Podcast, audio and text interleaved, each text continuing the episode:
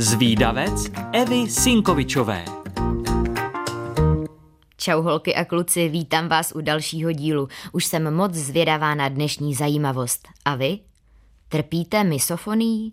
Upřímně doufám, že ne. Obtěžují vás maličkosti jako třeba cvakání propiskou, ťukání prsty nebo mlaskání? I mně to přijde otravné, ale dokážu to přežít ale pokud vám to přijde nesnesitelné a raději opustíte místnost, než abyste to poslouchali, možná jde vážně o misofonii. Slovo misofonie pochází z řečtiny a znamená doslova nenávist ke zvuku. Misofonii můžeme nazývat i jako selektivní syndrom citlivosti na zvuk a jde skutečně o odchylku v mozku, která má psychologické a fyziologické příznaky. Přecitlivělost na zvuk totiž může zasahovat do každodenního života osoby, která misofoní trpí. Osoba s tímto problémem cítí úzkost, paniku nebo zuří, když slyší otravné zvuky, které jsou pro ně konkrétním spouštěčem. Vědci nedávno díky magnetické rezonanci zjistili, že u pacientů, kteří trpí misofonii, je výrazný rozdíl v mozkové struktuře a pokud slyší spouštěcí zvuk, jejich mozek reaguje netradičním způsobem.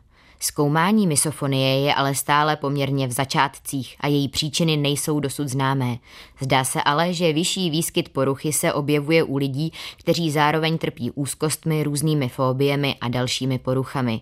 Má se za to, že misofonie je neurologickou poruchou. Pacienti, kteří ji trpí, mají citlivější spoje v mozku mezi motorickou a sluchovou kůrou. Vědci tomu říkají zrcadlový systém. Zvuky, které dělají jiní, aktivují vlastní mozek pacienta. Vědci se domnívají, že nadměrná aktivace mozku způsobí u pacienta pocit, že zvuky vydávané jinými osobami zasahují do něj samotného a nemá nad tím kontrolu.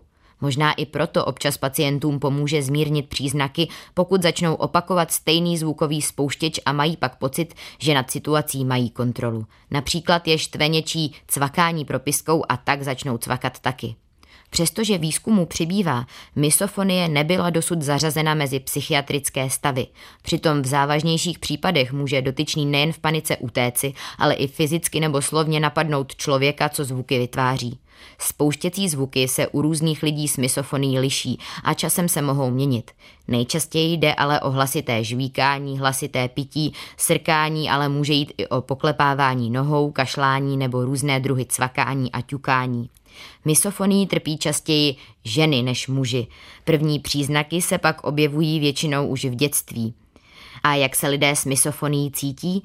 Mají například doslova husí kůži a nervy na pochodu, chtějí, aby se zvuk okamžitě zastavil. U většiny pacientů dochází k tomuto stavu jen jednou za čas, ale existují i ti, co s ním bojují denodenně. Co teď s tím? Určitě je dobré zkusit nějakou formu terapie, poradit se s odborníkem. Řešením je i poslech uklidňujících zvuků, jako je déšť, zvuky lesa a tak dál. Stoprocentně je dobré si o problému promluvit a nikdy nezaškodí zlepšit svůj životní styl, dostatečně spát, pravidelně cvičit a příliš se nestresovat. Zvídavci, doufám, že i když vás třeba někdy štve něčím laskání, misofoní netrpíte. To bych vám vážně nepřála. Moji milí zvídavci, pokud chcete o tom, co je to misofonie, někomu vyprávět, ale nestihli jste si všechno zapamatovat, tak nevadí. Už teď si to na webu Rádia Junior můžete poslechnout znovu, kolikrát chcete. A pokud vás napadá nějaká zajímavost, o které moc lidí neví, tak mi ji určitě napište a třeba se objeví v nějakém dalším dílu zvídavce. Tak ahoj! thank you